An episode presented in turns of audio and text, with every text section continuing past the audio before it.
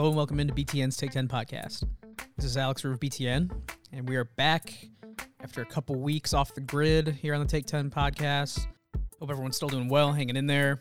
I gotta say, it's helped just knowing there's some sports on the calendar to look forward to. Not games, obviously, quite yet, but the Last Dance documentary that everyone's talking about, about the Chicago Bulls, and the NFL draft coming up this weekend. Those have kind of been uh, many lights at the end of the tunnel for me personally. So maybe if your uh, sports viewing habits are similar, same applies to you. Uh, but we'll continue to, to, drop these podcasts every so often to give you a place to go and, and consume some new content. And this week we have a, a, guest that's never been on the Take 10 podcast, but is still probably very familiar to a lot of fans listening, especially if you are a Michigan State Spartan fan. And the guest this week is Matt McQuaid. Matt was a key player on Michigan State for uh, through through 2019 for four years and had a really nice career with the Spartans before playing professionally this past year in Germany.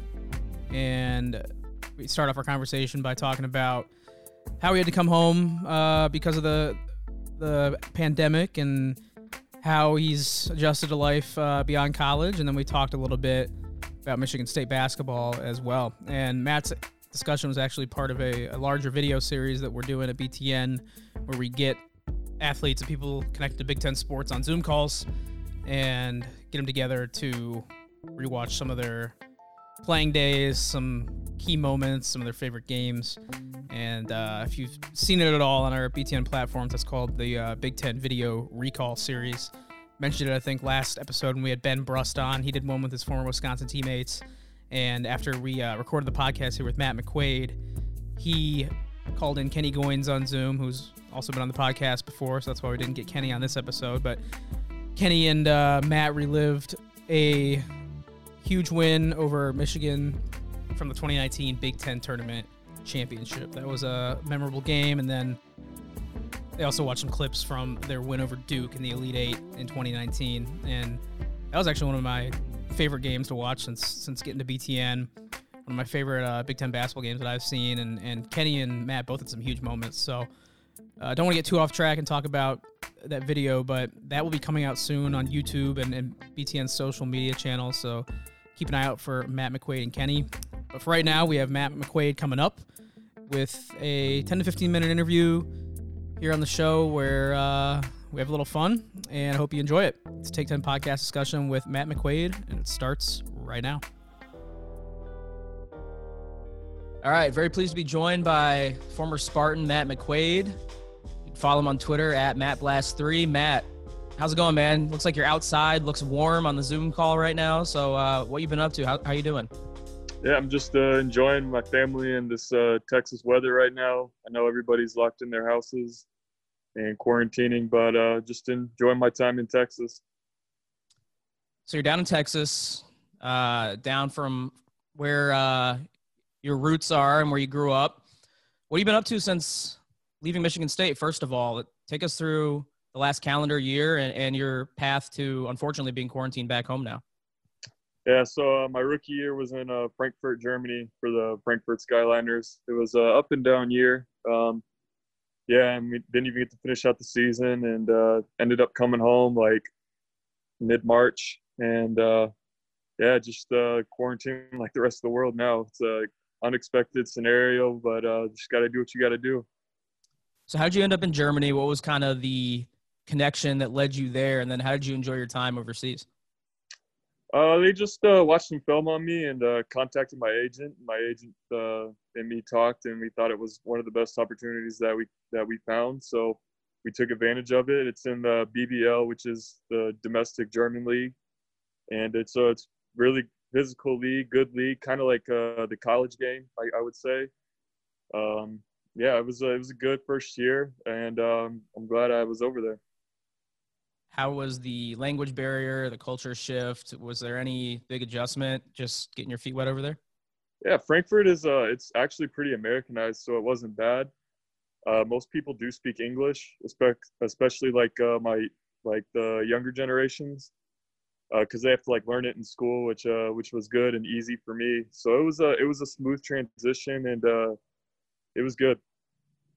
In America, the whole sports world kind of came to a, a halt at once, um, kind of around the tip off of that Big Ten tournament that Wednesday night when Rudy Gobert got tested positive for uh, COVID nineteen, and and then the tournaments all kind of started canceling all at once. Um, how did the season end over in Germany? Was it kind of a gradual thing since the virus was in Europe first, or did it uh, all happen at once like it did in America?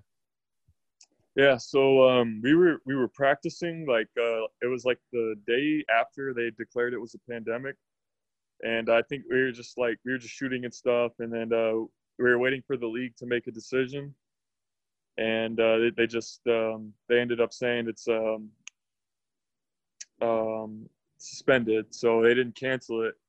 So uh, it's suspended, and you can't use the gyms and everything, and it was shut down, kind of like in America. And then uh, we were just uh, a couple of Amer- my American teammates were like, "Well, if it's gonna be suspended for a long time, we were like, can we go home?" And like trying to figure all that out. Just kind of had to wait it out and wait to see what the league was gonna say. So we were we were just kind of waiting it out, I guess. All right, so I want to talk about your Michigan State days um, before we let you go for sure.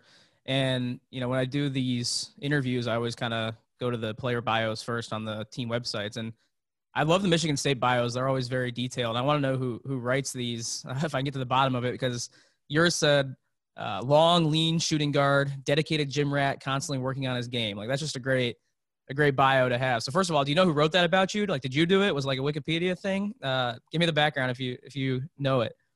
I, don't remember. I'm sure um, one of our media guys or I I don't know or they a coach said I don't know.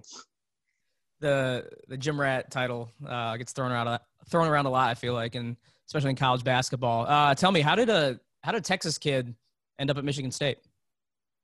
Yeah, so uh, I mean, I was originally committed to SMU my junior going into my junior year of high school, and uh, um, I was kind of just felt like I rushed it and wanted to take a step back, and ended up decommitting, and then went to the LeBron James Skills Academy, and um, that's when Coach Izzo first saw me, and uh, he contacted me after that, and my dad uh, my dad grew up in Midland, Michigan, um, so uh, we had kind of had Michigan roots there.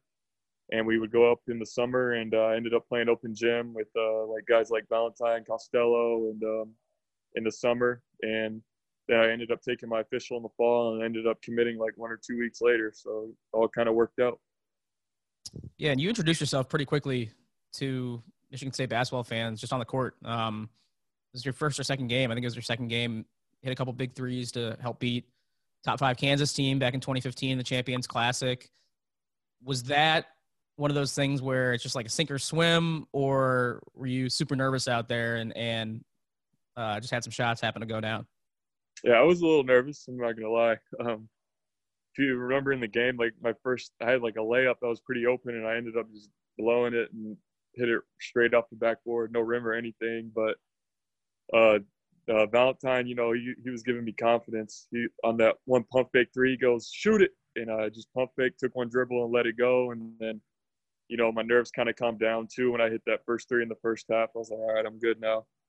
But uh, yeah, it was a crazy experience, you know, and uh, a lot of people like remember me and like hitting that three, but Valentine had a triple double. Like that was the I thought that was like the craziest thing, man. Against in the Champions Classic, get a triple double. So that was a that was a crazy game, and that was a good one for me too. Yeah, nobody cares about this, but I I played basketball in high school, kind of like a scrub version of you.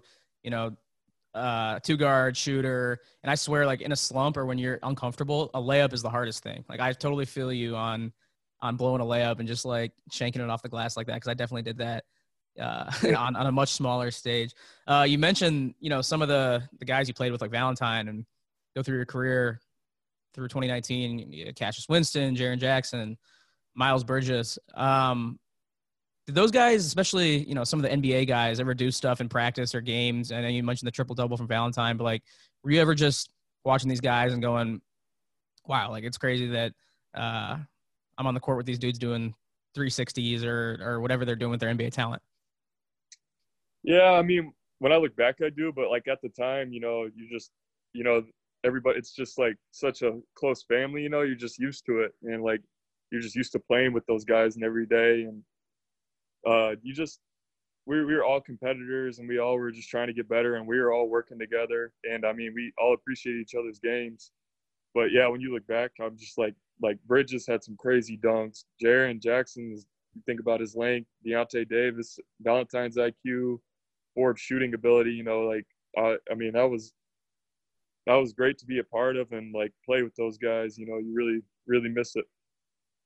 Yeah, I kind of asked that because I talked to Jaren at the NBA All Star Weekend here in Chicago, and it was right after Bridges had uh, won the MVP of the Rising Stars game, and Jaren was like, "That's not even close to the craziest stuff he's done or I've seen him do because he was just pulling off crazy stuff in, in practice." Those guys are uh, like, especially Jaren, he just cracks me up. I imagine, you know, from my limited interaction with him, that wasn't like a coincidence. How was his uh, demeanor and personality in the one year you guys were on the court together and and sharing uh, hotels, buses, all that? Yeah, I love Jaren. You know, he came in and he was um, open-minded, had a great personality, uh, great. I mean, great basketball player, good length, and uh, always joking. But I mean, when he got on the court, he was serious. Always wanted to win. You know, I love playing with him. He's a very, really good competitor, and I mean, it's showing in the NBA what he's doing. So last year, uh, I guess you know, not technically last year now. 2019 was your senior year how special was it? It's kind of a cliche question, but how special was it just to make Final Four as a senior, go out like that? Even though you know you guys didn't uh, reach your ultimate goal, but getting that experience, going to Minneapolis, and getting to to lead that team really help lead that team to a Final Four. You're you're a big contributor, uh, especially in the postseason. Yeah, it was a it was a really big deal. Just uh, going through what we were going through at the time with uh, you know losing Langford midseason we just had a lot of different injuries. I know they had a, they went through a lot more this year, but uh, we went through quite a bit that year too. And um, you know, to make that run was big, especially you know uh, for the seniors. You know, I mean, we felt that pressure of uh, you know making it to the Final Four for is you know because he's had like every class except one. You know, you don't want to be. We wanted to make it and not and be with in that uh, fraternity of Final Fours with those guys too. So to pull that off was good. And I mean, of course, we wanted to win the championship. You know, that was the main goal since the beginning of the year. But you know, we accomplished a lot and won a lot of championships that year. So it was a it was a really good year. All right, so shifting away from basketball before we wrap up, Matt. I was going through your Twitter timeline, and you don't tweet that much, but I, I noticed. Um, I think it was during the beginning of the quarantine days. There was one of those Twitter questions, and it asked, "What movie do you wish you could see again for the first time. You tweeted Talladega Nights, obviously a classic. Will Ferrell. Uh, why'd you pick that one? I love Will Ferrell movies. Um, the funny story about that movie, um, my grandparents they took me and my cousin to it, and they didn't know how bad it was at the time, and uh, we were both pretty young, so they they took us to the movie because they were like, "Oh, Will Ferrell can't be that bad," and they they thought it. Um, we came out that movie and we thought it was the coolest thing. Like it was just funny like the words and like they they were using and the quotes and stuff. We were just we've been quoting that movie like all our lives now. It's it was just a it's a great memory in my life. That's hilarious. Did your your grandparents say anything afterward, like regretting that they took you, or was there any conversation in the car? What happened? Yeah, they're uh, they're like we didn't know it was that bad. We were all laughing about it. My parents were like, "We can't believe you guys took him to that movie," and uh, we always give them crap about it. That's good stuff. Uh, last question before we wrap up. I noticed you also are, are signed up to do cameos. You know, if, if people want to log onto the Cameo app and and uh, request a cameo from Matt McQuaid, you're on there. So, who would you? Uh, I'm gonna flip it. If you could get a cameo from a celebrity, who would you get a cameo from? If you know money was no object and it didn't cost anything. Man, um,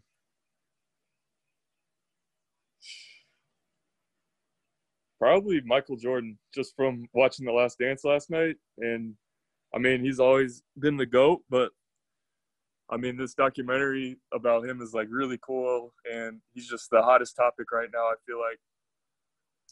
Yeah, it was a lot of fun watching. I can't wait for the rest of the uh, eight episodes, especially as a Bulls fan. Like, it made me proud to be a Bulls fan for the first time in a, in a while. Uh, and then one more cameo question. Uh, did you ever get any weird requests, like a, uh, a, an unusual – message to deliver from a fan uh, on the app? Um, not really. Sometimes they'll they'll ask me to just like rip Michigan or stuff like that, and that's usually I'm just you know uh, that and I mean nothing too weird. Oh yeah, some fantasy football leagues.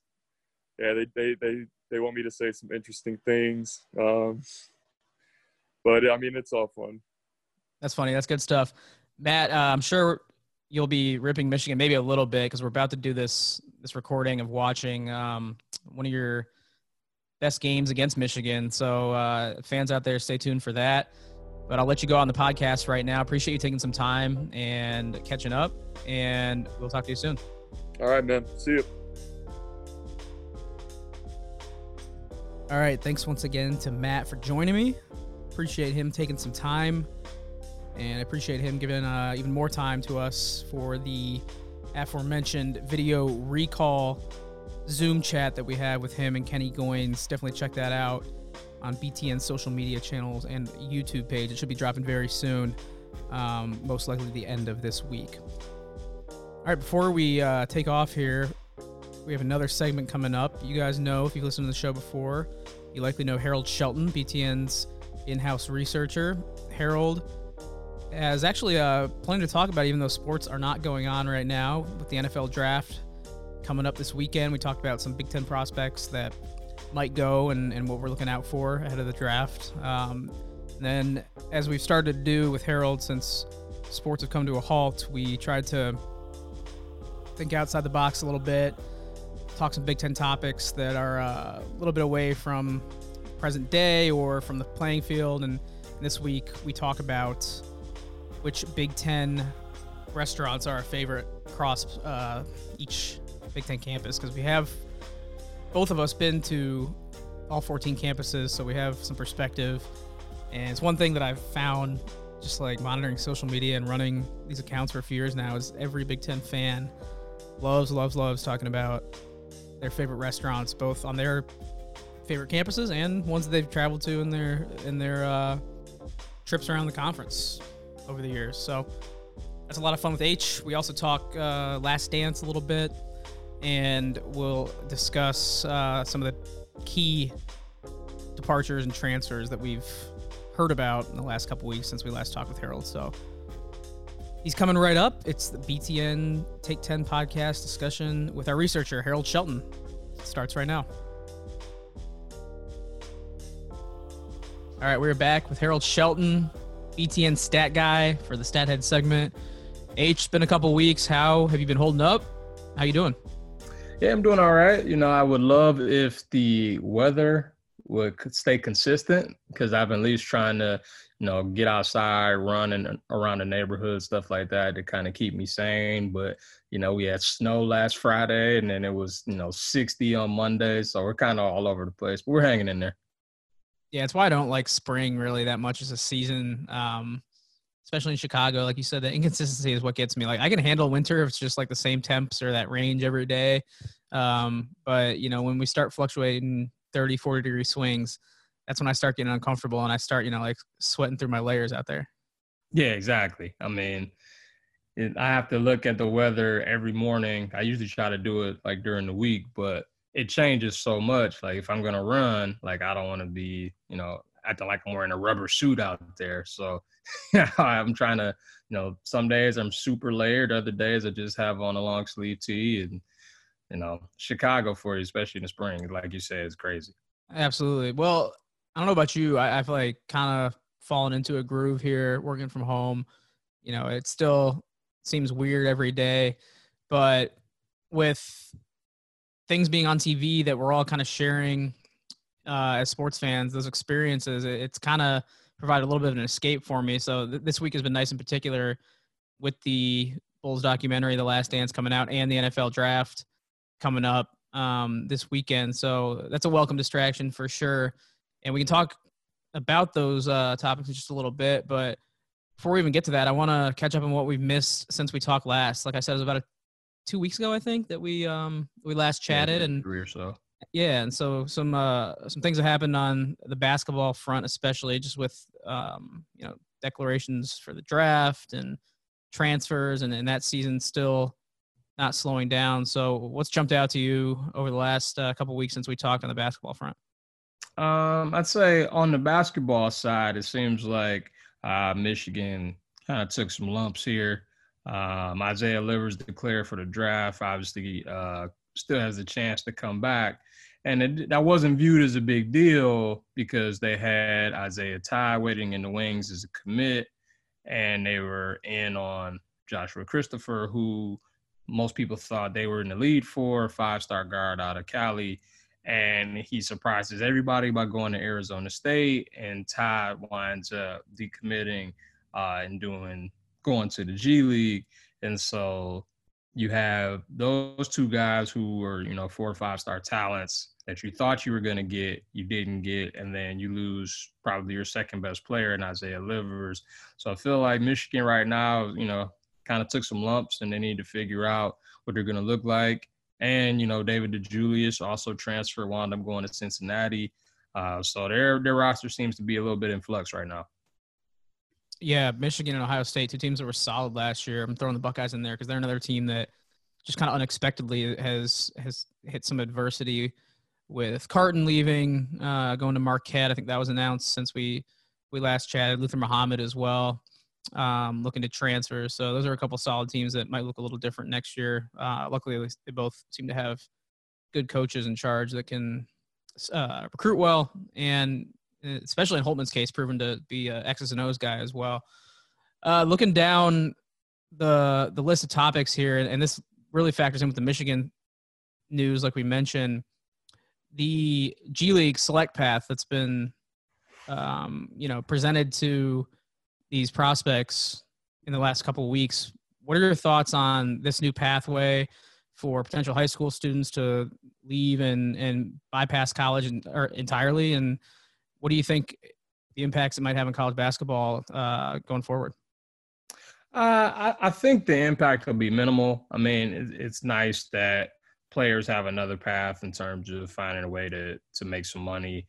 Um, I'm all for you know the player being able to get you know, whatever they need to get.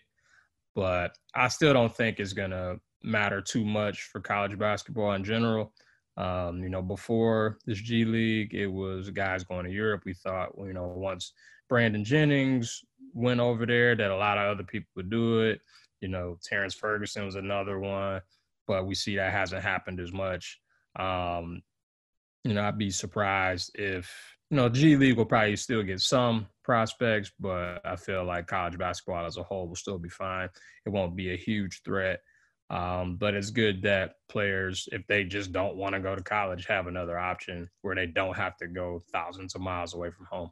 Yeah, number one prospect, Jalen Green out of prolific prep in California, kind of blew the top off this whole thing when the details of his path were, were laid out. It was revealed that he accepted this half a million dollar contract with opportunities for endorsements to join the G League for a year and kind of play in the select team that wouldn't necessarily play a G League schedule, but would get special preparation alongside other prospects. And I'm totally in agreement with what you said. I, I think it's great that uh, these young athletes have, you know, options on the table, right? They can go to college and and go kind of the traditional route, or depending on their situations, uh, for you know whatever reason, this was more appealing to Jalen Green. But I always find it interesting though the the people, especially on social media or the talking heads, maybe on um, you know, some of the networks that are featuring the debate shows, always want to try and dunk on college basketball and use it as another excuse to to criticize the sport. Like I think we all know that the quality of basketball isn't as good as the NBA. Like that's not why college basketball fans love the sport. You know, they love their schools. They get invested in the storylines of multi-year players and people who you know want to kind of dance on this imaginary grave of college basketball they, they they act like or i guess what what always stands out to me is they act like the period of players bypassing college entirely from 96 to 2005 or 6 or whatever it was didn't happen like we had kobe and, and kg dwight howard lebron all those guys go straight to the league and then a bunch of other guys that weren't even close to as good as them and the college game was just fine i mean people like carmelo decided to go to Syracuse and, and go the college route and be a one and done, even when he could have gone straight to the league. Dwyane Wade as well. So I just find it interesting when that period is conveniently glossed over. I guess the difference this time would be this G League um, path will be Like kind of a safety net, right? For for uh, players if they don't quite make it to the league, like a Sebastian Telfair or someone like that. Right. And I guess the the thing to keep in mind with this too is that uh, at least with the select, it's it's offered to elite players who are eligible for the G League but not yet for the draft. So it's not one of those things where you can go spend a year or two in college and then go to this G League select. It's either one or the other when you come uh, basically out of high school. Right. And so, you know, good for them. You know, you get $125,000 salary for five months. Um, hopefully, you could parlay that into something great in the NBA if you are good enough. Um, but I think, at least for me, the G League, if you're playing in front of, you know, mostly empty arenas, if you're, you know, traveling by bus, you know, through rural, areas all across the country, um, I mean, you are getting you are getting paid, but I mean, you're not getting you know the the free room and board. You're not flying charter. You're not playing in front of twenty thousand people. You don't have you know that energy that you're getting you know from just being in college. So I, it's, it's give and take. Again, some people want nothing to do with college, just want a ball and just get money, go for it. But something to be said for you know, if you're truly a star, I want to build a brand. If you go to one of these big name schools like Zion Williamson did, wound up, I mean, his value went through the roof. I mean, people forget he wasn't even the number one prospect in his class, let alone his own team, and wound up being the number one pick. And basically because of, you know, the college basketball. Ja Morant too. I mean, Yep. he was only good enough to get interest from Murray State and did plays himself into the number two pick and is now a NBA star. So, like you said, everyone's path is different. Uh, well said there. Um, I want to shift sports real quick before we get into some of our more fun general conversation that we got planned later. Um, because the NFL draft is coming up starting today. If you're listening to this the day the episode drops on Thursday, and it's going to be a, an event unlike we've really seen. Um, it's going to be all virtual, as far as I know.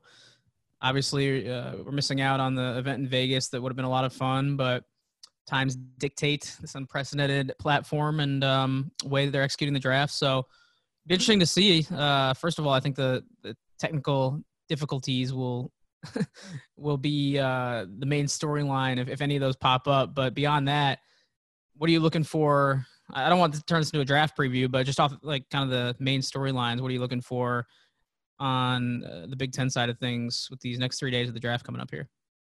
Uh, I mean, you know, Ohio State just continuing, you know, to lead the way in the Big Ten in terms of the number of prospects, the number of first round prospects. I mean, you know, obviously Chase Young and Okudah could both go in the top five. Um, it feels like they're kind of become D-line U and DBU here through this Urban Meyer era, and so they're just putting more guys in. Um, yeah, so I, I'm mostly just curious to see, especially as a Lions fan, to see um, if the Lions can get one of those two guys. Um, you know, I, I doubt Chase will be around, but maybe if there's a trade for you know two or something like that, that you know he winds up falling to three.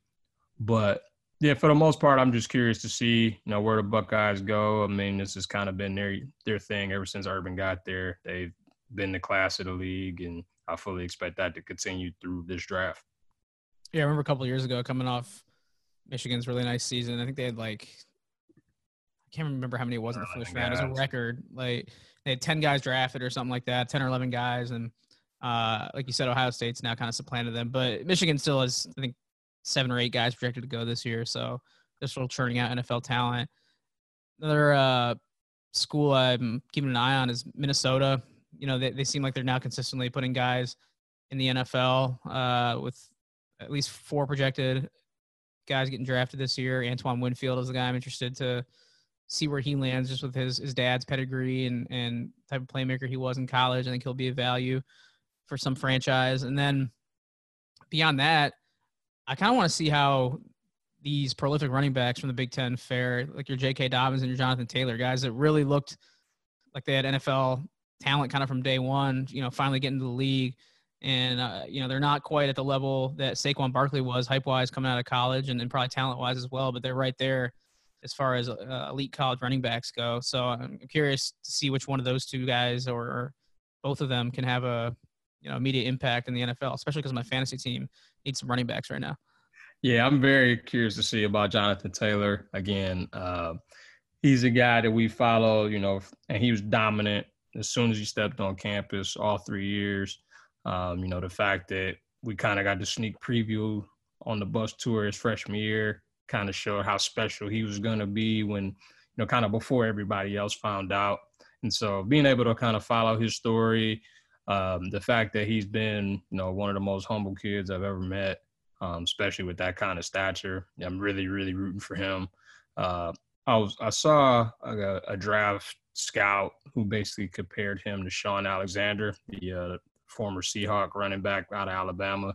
If he has a career like that, then I think uh, I think that would be great, and I'm certainly rooting for something like that, or maybe even better.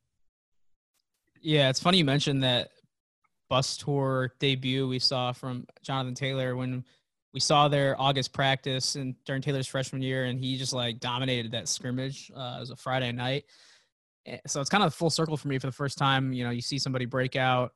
I think that was my first bus tour, and then eventually him dominate Big Ten and, and get ready to go to the NFL. And then it's funny, last summer when we were at Wisconsin going into JT's uh, junior year, I was doing like a digital shoot with with Taylor and was with him solo for like 10 minutes because our camera person had to grab their equipment or something like that. So I kind of had to make small talk for a while with him. And we were just talking about what the NFL prospects are like for running backs. And I had to catch myself because I was kind of saying like, yeah, man, you know, it's a, it's a tough league right now for running backs. You know, you got guys with, uh, that are in backfields three, four deep. It's, it's just guys have a short shelf life. And then I had to catch myself. Remember, I'm like talking to a NFL hopeful running back right here. So I was like, but you know, you're like on that Saquon level. You don't have to worry about that. so right, you way to clean so, it up. Know, yeah, I didn't want to. I didn't want to insult him to his face or anything like that. And I really do believe that he could be on that elite level of, of, of a feature back. Uh, J.K. Dobbins as well would probably fall in that category. But um, before we, like I said, I don't want to turn this into a too deep of an NFL draft discussion, but since it is very topical, I wanted to chat a little bit about it. And before we wrap it up, I want to pick your brain and see if you have any sleepers on the board or in the Big Ten guys you wouldn't be surprised like we've seen show out in their careers, but might be low on uh, draft boards, but could be a, a, steal or a value pick for some teams. I honestly believe that Kenny Willekes could be a really, really good value for somebody. Um, I think it'd have to be probably as a as a three four rush end. I think he would be great coming off the edge. He's a guy with an endless motor. Um, the fact that, and again, another great story, you know, walk on, turned himself into defensive lineman of the year in 2018, and you know, another All Big Ten performance this past year. You know, the fact that you could see a guy, you know, go from that to you know potentially making millions of dollars would be be an awesome thing. And I think whoever winds up drafting him, they'll never have to worry about motor. He's got a nonstop motor, and I think he would certainly help teams that are trying to rush the passer, which every team needs in the NFL. I know you saw him post that workout reel, right? Where he was yeah, that was crazy, right? Splits. And, he's not a, he's not agile. Right, right. He was doing not an athlete. Yeah, that was definitely a subtweet to whatever uh, scouts or drafts had, or uh, mock drafts had him low because he was doing like I said the splits, great. cartwheels, like flips. It was jumping it was off walls and stuff. It was great. Yeah, he did the whole uh, ninja thing where you run up the wall and flip. Yeah. Um, as far as a sleeper on my end, I think I've been high on Tyler Johnson since his freshman year. I mean, he dominated in Minnesota. At times, did it without a real secure quarterback situation there. Kind of the hometown hero uh, in Minneapolis, stayed home, and you know, although he's not the biggest guy, his hands are really really good. He's been, you know, I'm not going to pretend I'm like a, a, scout or an expert or anything, but he kind of has those intangibles and just a gamer in the way that, you know, some guys get to the NFL and they they flame out and and never can keep up the speed of the game. And I don't think he falls in that category. I'm interested to see where he goes. Yeah, same. I mean, it's a guy. You know, he had 12 touchdowns in 2018. He had 13 this past year, uh, 86 catches on top of that. And so, you know, he was a guy that you wonder, you know, does, does he have this the speed, all this kind of stuff? Did you watch the bowl game? He completely torched Auburn and the SEC speed there. So I feel like, you know, the fact that he can go to a team and, and be a solid number two guy, you know, we saw when he had Rashod Bateman next to him, you know, how, you know, that one A, one B combo was lethal in the Big Ten. Obviously, he'll be, you know, if, once he gets drafted, he'll be going to a team and he doesn't have to be the guy right away. He can just kind of step in and be a nice possession guy who could potentially take the top off. I think that's a really good pick on your part. And if you were gonna talk about Big Ten prospects a year ago, um, and going high in the draft, maybe even like top ten, I think one guy that we thought was going to go that high was was Epenesa from Iowa. Uh, but turns out his teammate Tristan Wirfs is probably the guy that'll that'll um, go in the top ten behind guys like Okudah and Chase Young. It's interesting. Same thing kind of happened with Iowa last year when we thought that uh, Fant would be the guy to go higher, but then Hockenson ended up going, I think, in the top ten to to Detroit. That's uh, that's mm-hmm. your team snagged him there. So, um, were you expecting one Wirfs to to end up? I don't know if you've seen any mock drafts and and uh, just kind of speaks again to the quality of of players that, that Iowa turns out every year.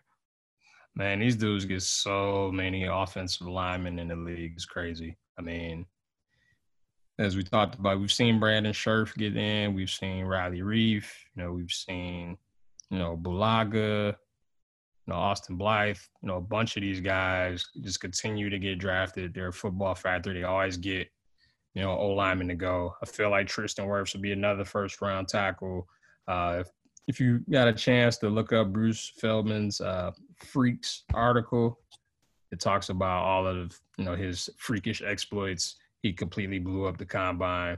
I'd be shocked if he wasn't gone in the first 15 picks or so. All right, sounds good. Well, that was uh our 2020 NFL draft talk. We'll, we'll cap it off there and enjoy watching the next few days. And before we get to what our uh, topic of the show is. Is we've kind of gone outside the box the last couple shows with sports being put on pause. I did want to talk about the, the MJ doc, The Last Dance, because we're not really, a, you know, we couldn't really be a sports podcast or sports show if we didn't talk about it. Everybody is these days. Exactly. It was so, a whole lot of fun, I'll tell you that. I assume you watched live, right? Did you get the whole experience watching live and kind of keeping up with all the Twitter shenanigans that were going on and just kind of reveling in a live experience for the first time in a while? Yeah, I feel like that's the best way to do it, right? Where you can it basically feels like you're watching with millions of people all in the same room at the same time and reacting accordingly. You know, I always find a lot of joy uh, in that, and the NFL draft would be the same way. Yeah, like on one hand, you know, I kind of wish they just would have dropped all ten episodes at once on Netflix or whatever, so we could binge it. But I think gotta right breathe, now, gotta let it breathe. Right, we do exactly. We do need this kind of communal experience to all watch something related to the sports universe at the same time. So I think they definitely uh, went you know went with the right approach there, and and I think the ratings and the ad revenue will, will prove them correct there. Um, so we're coming at this documentary from different angles, right? Like I'm a I'm a Chicago Bulls fan, but a Bulls fan that's kind of been in hiding the last four or five years because the the product is has stunk on the court, and I'm in that age group that is not really old enough to remember Michael Jordan's Bulls days and, and only kind of remembers the aftermath and the rebuild and uh, beyond that through kind of the Derrick Rose years and so on. While uh, you're obviously a Michigan native and like you mentioned earlier, a Pistons fan. So let's just go in chronological order. And I'm curious to hear how you're consuming this and, and what your kind of vantage point is as basketball fan, but not a Chicago Bulls fan.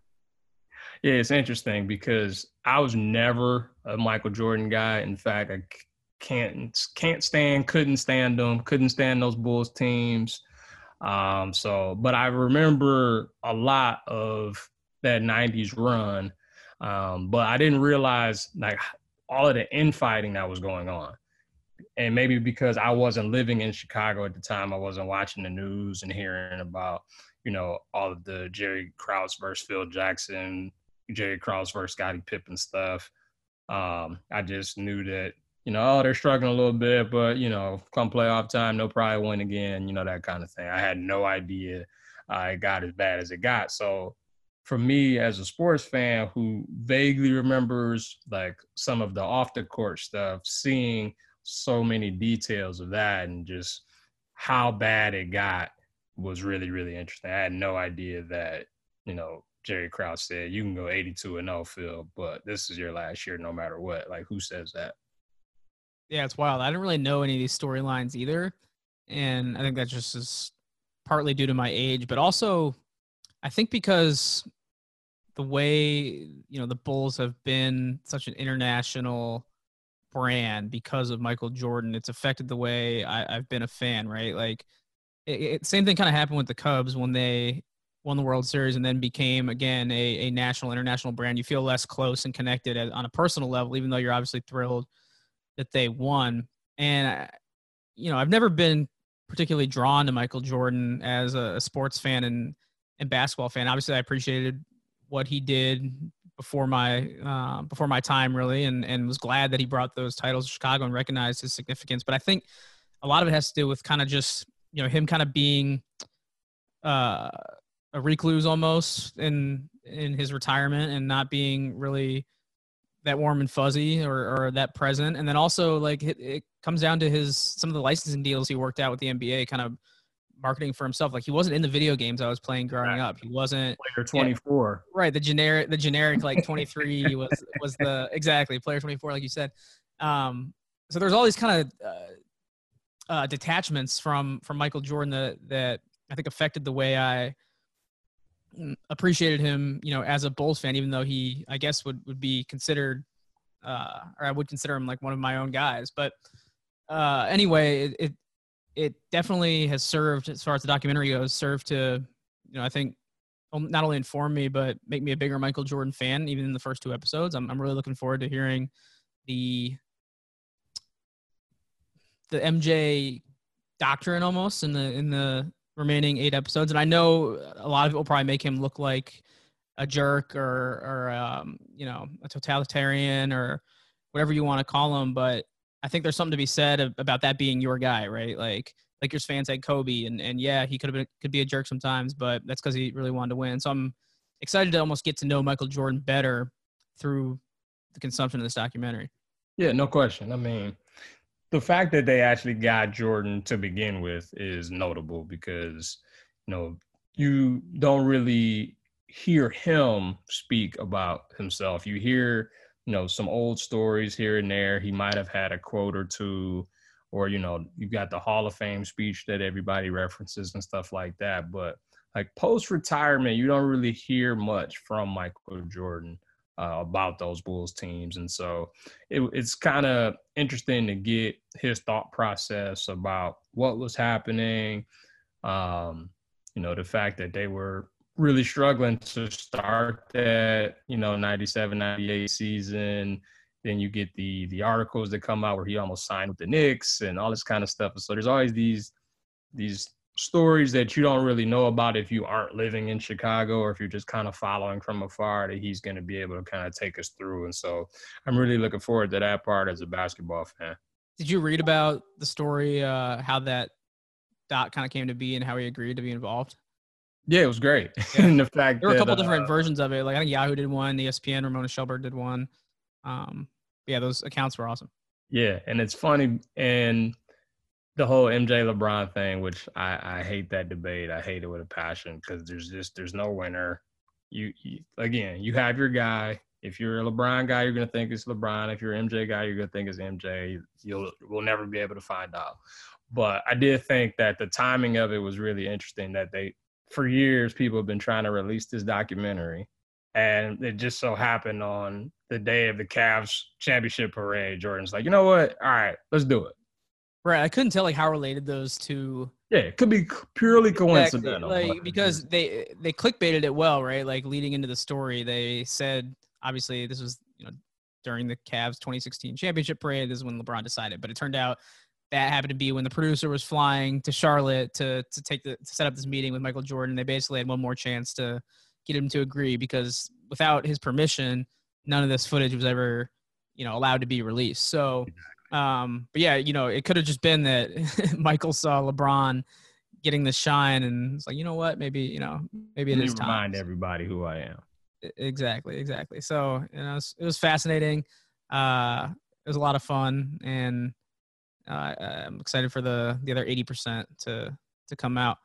Um, we can talk a little bit more about it too as as the series goes along. But I want to wrap up H by doing our our kind of fun topic that I'm trying to adopt now with everything um, grinding to a halt. And last time I believe we did best Big Ten football and basketball teams since 2000 to never win the national championship. So it's all that was all hypothetical, obviously, and this one will be all opinions, and it's on topic that we know can uh, draw a lot of debate and always gets fans going. Like I swear, when we post something on social media or when I'm you know traveling to a Big Ten city and ask where the best places to eat on those campuses are, it always generates a ton of responses. So Oh, for sure. so uh, that, that, that's that's what we'll go with today. We'll uh, rank some of our favorite food spots on each Big Ten campus. This will be a lot of fun. A lot of fun. Agreed, agreed. And and you know, I think we shouldn't sell, ourselves short. We are two of a, I'd say, relatively small group of people that have been multiple times to every campus. I mean, that's Yeah, everybody can say that. Spend you know, spend multiple nights in all 14 places. It's hard to do. You've been there a few more times than, than me, but uh, you know, I think I've gone, I've taken three laps around to this point, courtesy of the bus tour, and then popped in and out of the campuses at other times, depending on work or you know, sometimes in college I would spend a weekend uh, at a Big Ten school with friends. So I think we both can lay claim to uh, some proper credentials to do this. Oh, absolutely. Yeah, this this, this was going to be a lot of fun. Looking forward to this. All right, let's start off the top. I'm going alphabetical here, and we'll start with Illinois, my alma mater. So I better not screw this up. Um, and just just for the, and I don't, I don't want this to be like the show Campus Eats. You know, I don't want to just use all the restaurants that the BTN show Campus Eats did, but I can't help it with the first one. I got to go with Black Dog. Oh, barbecue- absolutely. Yeah, the barbecue spot. I mean, we, we get it on the bus tour, I think every year. Um, it's really delicious barbecue. And it was for a while, like I never really had it growing up or going to school there because it for a while it was just like a really small hole in the wall place in Urbana. And it uh was hard to get in and like there's always a long wait. But then they opened up a Champaign location. And that's the one we've been going to, and it's it's always delicious. So you sound like you Yeah, agree with that. That's one. been a staple. Um, I think I've only actually been inside once, and I think that was in Urbana, but we always get it either going to practice or coming back from practice. And it's a anytime we hear that, like the bus explodes, and we're very excited about chowing that food now. Yeah, the, the best uh, experience I've actually had there. I, I don't, you might have been at the uh, the convention that one year. I know you take a break to go to uh, to go to the convention during the bus tour sometimes, but we actually went to the Champaign location one year, and it was uh, Mm. it was a lot of fun with all the the crew. And then I want to shout out one more restaurant before we move on to Indiana. Um, it's not a campus restaurant, and a lot of people probably haven't heard of it, but it's one of my um, not childhood, but like uh, coming of age places that I love to go to and still went to in college and miss almost every day. It's called Dos Reales. It's right off the highway in Champaign, and it's just uh, awesome, relatively cheap Mexican food that doesn't get enough love, but uh, it's kind of a, a local staple. All right, I'll have to try that out next time we go. Yeah, Maize is kind of like the hot pick now as far as Mexican food goes, but um, which Maize is right next to Black Dog, but Dos Reales is kind of the OG spot. Gotcha. Okay. All right, I'm in. All right, let's go to Indiana. Let's hear uh, what you you picked for your top one or two places at IU. Uh, I might have to go with the farm. Um, that was I actually ate there last summer. Uh, shout out to Alex Klein for the Out- suggestion. I was there. Yep. Um, that was really, really good. Really, really good meal. Um, big portions. Um, you know, all you know, homegrown stuff. I was a big, big fan of farm. Farm was really good, and I feel like every time I've been there, and I think I don't know if this is how it used to be, but campus is really shut down because we usually get in on like a Sunday. It's early August. It's the first stop on our bus tour. I haven't been back for like a basketball game or any other time of year since I was in college. So um, sometimes things are closed and we don't get the full experience. Like I, I still haven't been to like Kilroy's or anything like that. Um, but I, I, will say I did enjoy trip to uh, Zagreb's or, or however you. Yeah, Zagreb's is nice. Yeah, Zagreb's is a good uh, good steakhouse spot. So definitely have to shout out them as well. But I agree, Farm was really good and um, it's kind of like a one of those new age campus spots. Maybe a spot you go with your parents. And we can't forget D'Angelo's. I mean, Donardo's old place. Right, right. We always get the meatballs from there whenever we leave Bloomington. We always, you know, load up the bus heading to Columbus with all of his good food. And so, you know, that would obviously that obviously needs a mention in this too. Good call. All right, I'm gonna take it to Iowa City now. And yeah, take the lead on this one. Yeah. So the last few years when we've gone, it's always kind of like an in and out thing, right? Like we, it's one of the it's one of the few places we don't really stay close to anything resembling the town. Uh, we actually stay in Coralville, which is more of like the chain uh, suburban kind of district and a lot of hotels and really a nice like upstart area with a lot of um, development, but it doesn't really have the campus town vibe. However, there is one spot out there that I have to shout out Big Grove, um, that brewery that's right down the street from that Marriott hotel that we stay in. I believe our buddy, our producer, Jordan Laparana's friend, runs Big Grove. Oh, right. That's right. That's so right. they send us some stuff, and it's a fun place to hang out. I think I've seen, I won't name names, but I've seen some Iowa athletic staff in there hanging out. Okay. Um, so that's been a good spot. And then I had a couple in there this last time out. Yeah, exactly.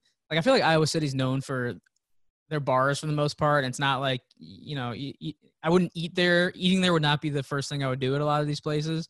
Um, I would want to go to have a good time instead, like in that kind of plaza area. Forgive me for not knowing what it's called, but uh, a lot of yeah, the, the, exactly, yeah, and uh, a lot of those places are iconic. So as far as restaurants go, I, I also want to shout out Pancheros because even though it's a chain, you can get it in a lot of other places. That's kind of what Iowa, I think, is is known for as far as a, a chain that's unique to that that part of the country. Um, it's my go-to stop whenever we do that pit stop in Ames. There's always a Pancheros there that, that I wind up getting. Also a Pancheros in East Lansing, and so I was very familiar. Uh, once I saw that, I said, "Oh, this is perfect for me. I'll just stop in here." It felt like being, you know, back on campus.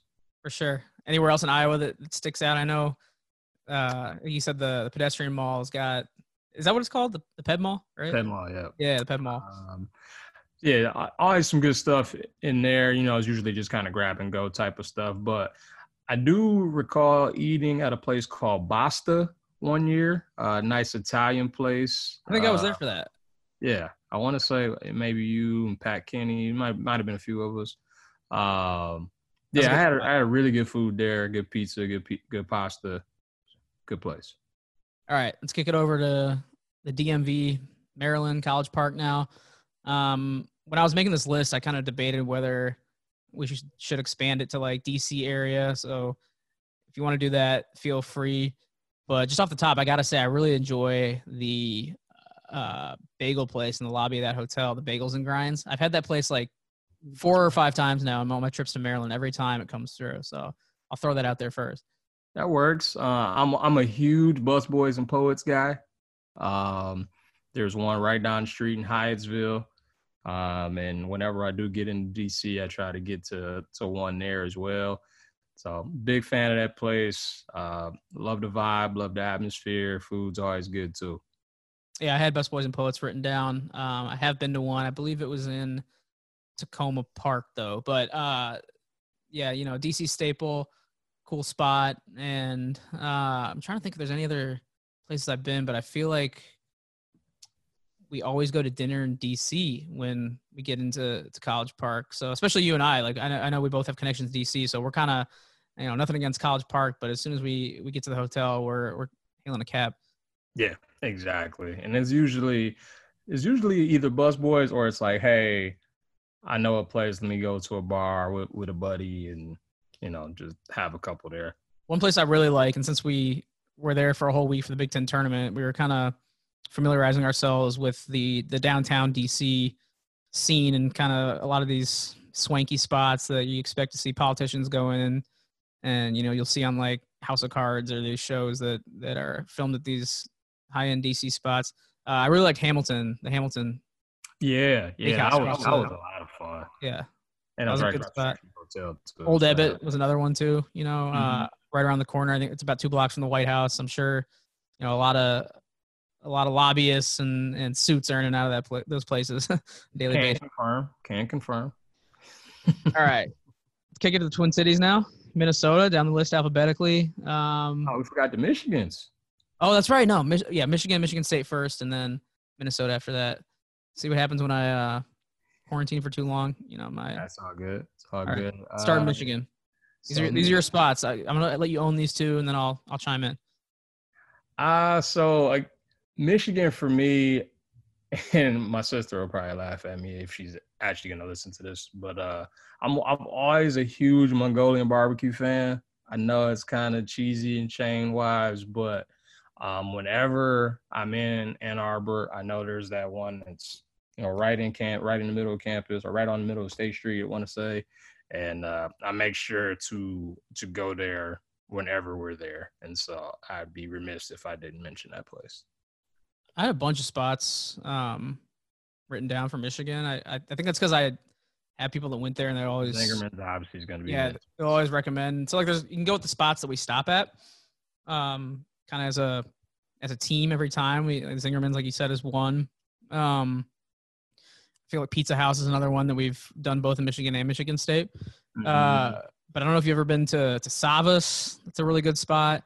Kind of reminded me of, of Farm at Indiana. Just really high, uh, high quality food. It's good stuff. It's right across the street, I think, from the. Uh, I could be wrong, but I think it's right across from that theater, uh, State Theater, or whatever it's it's called, right on the campus there. Okay. Um, and then Frita Batidos is another really good one. Cuban food, and Blue Tractor is a place I went with uh, a few coworkers in Ann Arbor. Really good barbecue. So actually had a lot of places for for Michigan, but really good you food go. town. Big Uh, town. it is a good food town. I know more often than not, it's again, it's another place where it's like, oh, I'm gonna just go to my buddy's house and, and hang out over there because you know I got some people who either are from Detroit that'll drive up or that lit that went to Michigan State and just recently moved to Ann Arbor. So it's just more of a hey, maybe I'll eat a home cooked meal from them. Right. And I'll let you completely take the wheel here on Michigan State. That's your spot. That's your campus. And then I'll uh I'll chime in if you don't get to the one place that I had written down. Because I last few years I haven't really I guess last year we got actual time on Michigan State's campus. Usually we're like in at 11 p.m. and then out by noon the next day. So what do you yeah, got? Very rare last year. We actually got, you know, a full day. Uh Capital Prime. We ate great steak there. Uh big fan of that. You know, it's a little bit off campus. So if we're going in terms of on campus, uh Peanut Barrel is a staple, great burgers there.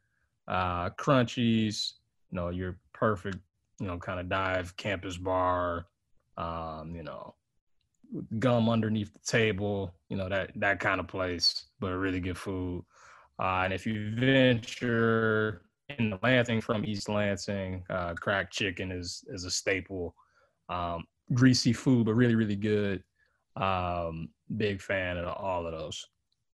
Yeah, you mentioned Capital Prime. That was the one I had written down. Also Peanut Barrel. I made it to both those places during last year's trip to East Lansing and uh, really enjoyed both of them. But I still don't feel like I have a great grasp of the local scene. I guess the the uh, what's the the dairy store, right? Is that what it's called? Oh yeah, really. Yeah, we had some some really good ice cream after MSU. Yeah, Maybe not technically a restaurant, but definitely a spot. I got some cheese from there too, and it was good. So hmm I mean, that's what happens. Ag school, you know, you got cows on campus. You get some good cheese, good dairy. Get a little Dantonio double fudge fake on the way out. It's great. we had to take this part of this segment seriously because we had I didn't even tell you yet, but we had Matt McQuaid on for the first part of this podcast. This, this is probably gonna be a Sparty my heavy guy. podcast. Uh, yeah, exactly. So, you know, you double Dantonio, double Sparty with you and him. Absolutely, that's a win, big time. All right, now we'll get to Minnesota. My alphabetical order skills didn't completely fail me here. Back to Minnesota, Twin Cities. With the M, it's fine. Exactly. Major metro area. Um, kind of lots to choose from. I like that place that we went um, right across the street from our hotel last year, but I don't know what it's called right now. So there's a, I got a few options in Yeah. Start us off here. So there's Manny's, Mhm. which is uh, connected to the W. Great steakhouse there. There's another steakhouse where I think we all went to called Murray's. I, I went to both Manny's and Murray's, and they were both awesome. Yeah, big fan of both of those. Um, and then I love Seven, which is like that rooftop bar, like kind of sushi steak place. Um, great architecture, uh, uh, great scenery, especially if you get a uh, like you know Friday night, seventy degree Minneapolis night. Get some get some good architecture up there. We had a whole day in Minneapolis. This last bus tour is one of those weird quirks in the schedule where we had just an off day, which almost never happens on that jam-packed bus tour. But it was fun. We got to explore kind of the area over uh, by Washington Street. I don't really know what that part of town's called, but um, there's so much like from Dinkytown, Campus Town area to you know downtown, and then we even got to see St. Paul with uh, that soccer game. Yeah, which Um, awesome. I actually was, I was UFC. yeah, exactly. I was actually in Minneapolis like a lot last year, just with the Final Four being there as well. And and uh, I have one bone to pick Minneapolis. And I know this is probably not unique to uh, a lot of cities in the U.S., but it was late night uh, after one of those Final Four nights, and I could not get any food delivered after like one o'clock in the Ooh, morning. that's brutal. I know, like not even Domino's. I I was Really? searching desperately and could not find a place that was open. Maybe I just had bad luck, but um, that's the only complaint I'll have on this list. Yeah, that's unfortunate, man. Uh, But that was, it was downtown though, so I understand why. Like downtown probably shuts down restaurants, but the- they do have that uh those pizza places across the street from like Target Center and all that. So I, you know, it's Yeah, that my fault I didn't just get a slice. yeah, that certainly helps. I will say there's some really good food options over in St. Paul. Uh, I got a, a good friend of mine who lives there, so you know, as we talk about, you you you find your connections, you kind of go off with them, and so I feel like I go somewhere different for brunch every year there, and it's always a good time um, and always good food. So Minneapolis is probably my favorite West stop for sure. Yeah, there was. Now I think about it, there was a brunch spot. I think Keys was called at the uh the Foshay Tower. Oh yeah, That was a good brunch spot as well. that was. I think uh, the Cope was there, maybe. What's that? I'm trying to think. There was a. I went from one brunch spot to another last year. Met up with Uh, you were on everybody. the brunch tour. yeah, I'm trying to remember if you were there for that. I You was had- not. I went with my I went with my family during the Final Four. So No, I'm in during the bus. yeah, I was not there for that one. Gotcha. All right, let's move it along now um, to Nebraska. And if we don't have the same number one choice on here, I'll be surprised. Blue. You my boy, Blue. You're my boy, Blue. Exactly. The uh, Blue Sushi connected to that Courtyard Marriott Hotel, in the Haymarket District, is always a must. And it's funny because I knew about Blue because I had a buddy who lived in Omaha at the time, and Blue, I think, had just opened. And I'm like, sushi in Nebraska, really? And he's like, no, it's really, really good. You gotta try it. So I'm like, okay. So I had it, and so when I saw that it was in Lincoln and, and especially next to our hotel, I was like, oh, I'm going here. I don't care where anybody else is going. If you want to join me, I'll be here. So I think me and Howard went at first. Then we got Jerry to go, and then it just became this huge like group dinner. And so every time we go to Lincoln, we always do blue. Yeah, Blue is uh, like you said, a, a staple, and I had to throw in Runzas as well. Um, Yeah. I feel like I, I eat Runzas more outside of Lincoln than anything. Like they get sent to the office, or I'll I'll get them on the bus or something. But um, those are those are always a uh, you know a good, if not healthy snack. Yeah, we usually get some really good food in Lincoln. I think Lincoln's a very underrated uh, campus and really underrated city. Yeah, I have a lot of fun. Especially, I think a lot of it has to do with also the um the location of our hotel. It's like one of the, the best areas. Everything's walkable. Yep, Haymarket area. had a lot of good that food. uh that uh speakeasy that we went to. Big fan of that as well. All the right. other door, other room, I believe. Yeah. Yeah, other room, I think it's what it's called. Yeah. Cash only. Um, exactly. all right, let's take it back local, Northwestern. And it's kind of cheating because these are some restaurants that I'll still go to, you know, if I find myself out that way. Um, and I, I'm gonna pick somewhere that's not your traditional, you know, Mustard's Last Stand or Sarkis Cafe. Those are both on um, Campus Eats, and they've been featured on our show. I'm gonna go a little off the beaten path, but uh, if you're in the Chicagoland area, you probably heard of it. Buffalo Joe's wings. Okay. You had Okay. Buffalo Joe's? I haven't. I need to need to figure that out then. Okay. It's, it's very solid. It's like more downtown Evanston, so it's a little off campus, but good late night spot. Great wings, um, pretty big wings. So highly recommend. Okay, that's good to know. I actually haven't eaten anywhere in Evanston. Um, I'm usually again I cheat, so I'll leave no practice and wind up going somewhere to eat downtown or somewhere in my neighborhood. Uh, so yeah, unfortunately, I don't really have much to chime in on, uh, with Northwestern, but I'll keep Buffalo Joe's in mind. All right, fair enough. Uh, I know while we briefly were talking about this beforehand, we, we struggled a little bit with Ohio State at first because we stay off campus, kind of in just a commercial area with a lot of chain restaurants. So we don't always get a chance to go in. But uh, I had a couple places written down that I enjoyed. Um, I also enjoy just walking along kind of High Street area, um, Short North area. And there's, I don't, I don't think these places are in those kind of poppin' uh, pedestrian friendly areas. But I did enjoy the Columbus Fish Market when uh, we went. That was a good spot. And then I don't know if you've heard of it, but Condado Tacos. It's not the place we went last year because I know we went to a taco place together. that was pretty good. It was good. I couldn't remember the name of it, so I went with Condado, which I also have been to. Um, I think it might be a chain, so it's kind of cheating, but it was it was pretty good as well. Okay, yeah, because I was gonna say the that fish market as well.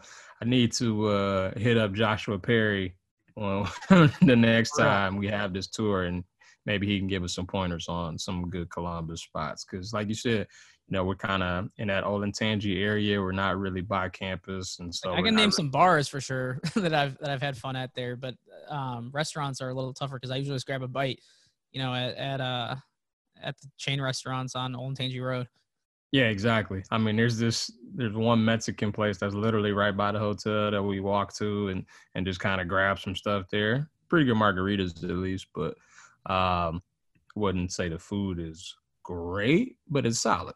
Speaking of Mexican food, the next school is Penn State, and uh, I don't know if you want to tell. It's probably been a tradition with you guys longer than it has been uh, for me. But if you want to talk about the the Penn State Mexican restaurant tradition that we kind of have going at Penn State.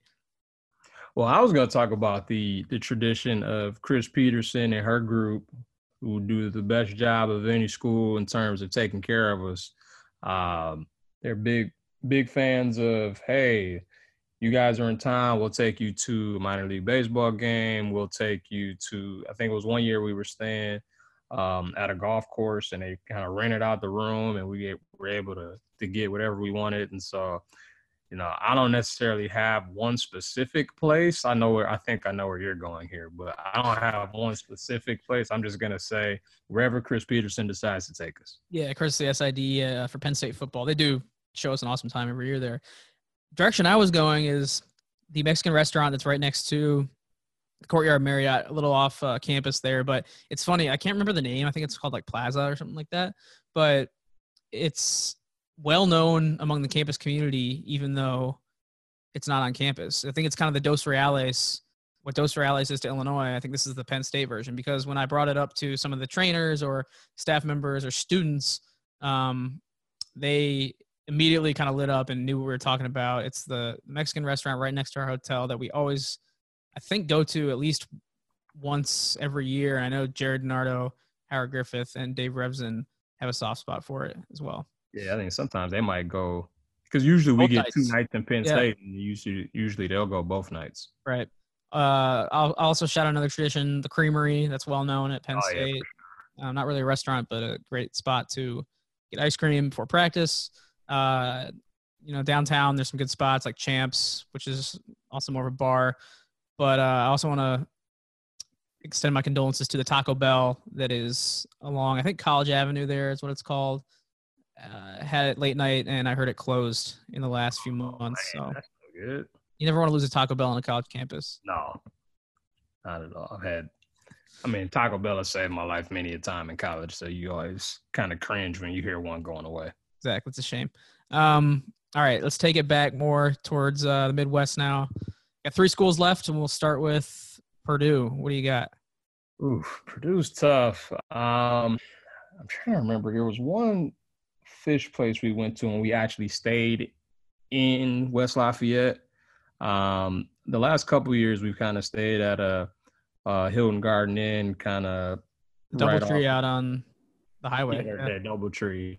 Was it a, is it a Texas Roadhouse that's over there? Yeah, that's very a lot of chain stuff. There's Bob Evans across the street. Yeah, so since I can't remember the name of the the fish place that I went to when I was actually on West Lafayette, when I actually stayed in West Lafayette, I'll go with that Texas Roadhouse. All right, I'll show I'll show uh produce some Yeah, you local. gotta help me I got out a here. couple places.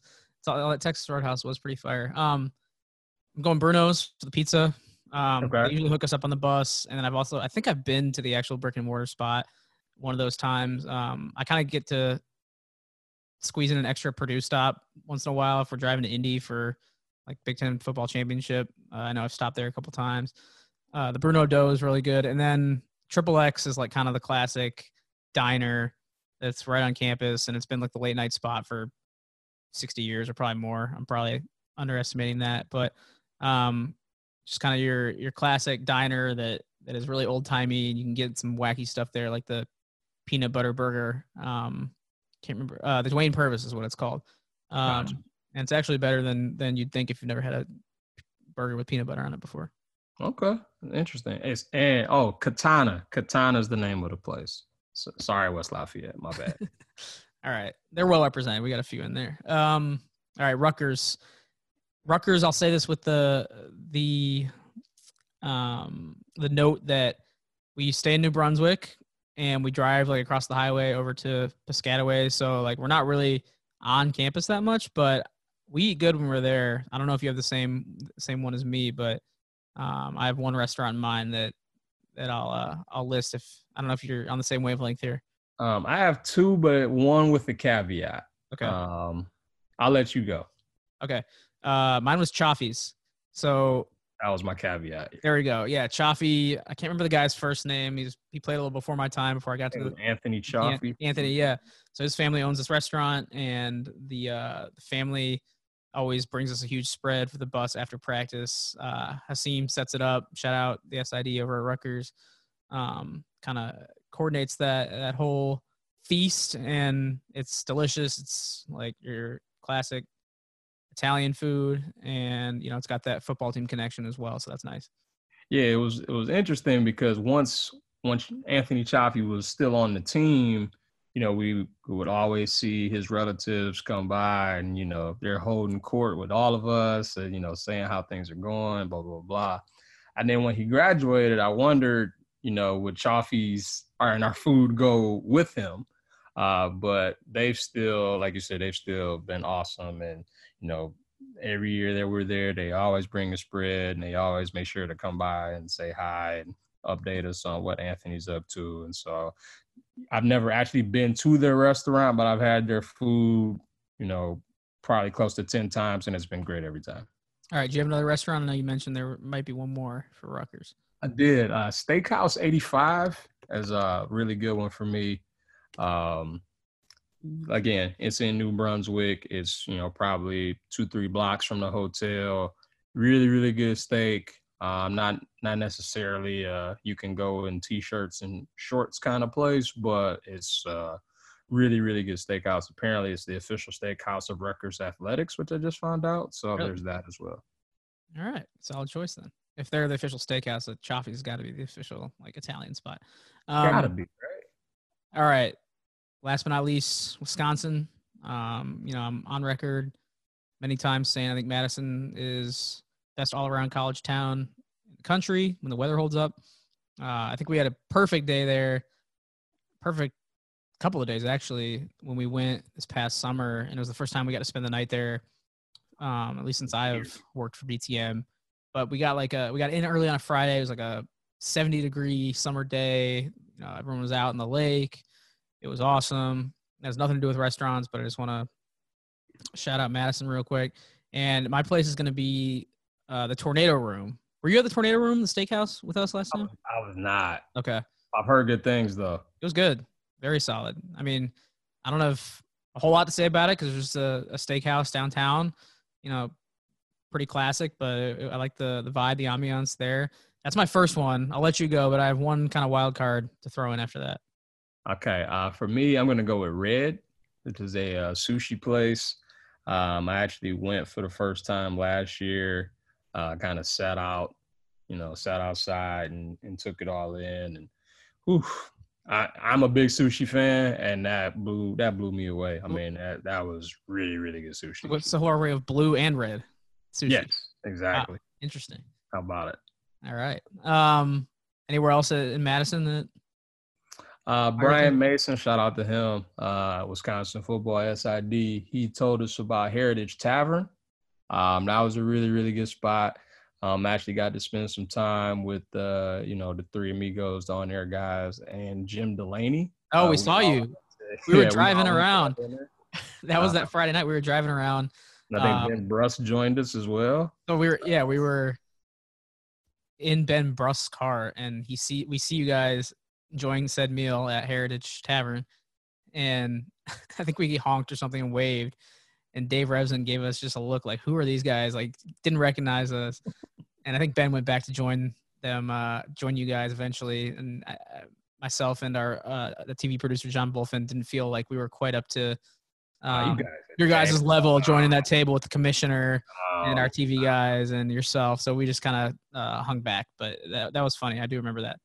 Yeah, that was a that was a packed place. Um, a great recommendation from uh, Brian, and so that was a lot of fun. That definitely goes down on the uh, the pantheon of, of team dinners for sure. All right, last one to close it all out. I have to go with Toppers, the pizza place. Uh, it's a chain. I don't know if it's exclusive to Madison, but it came back kind of into my into my thoughts because Jonathan Taylor just announced that he's partnering with Toppers as part of a sponsorship right. deal.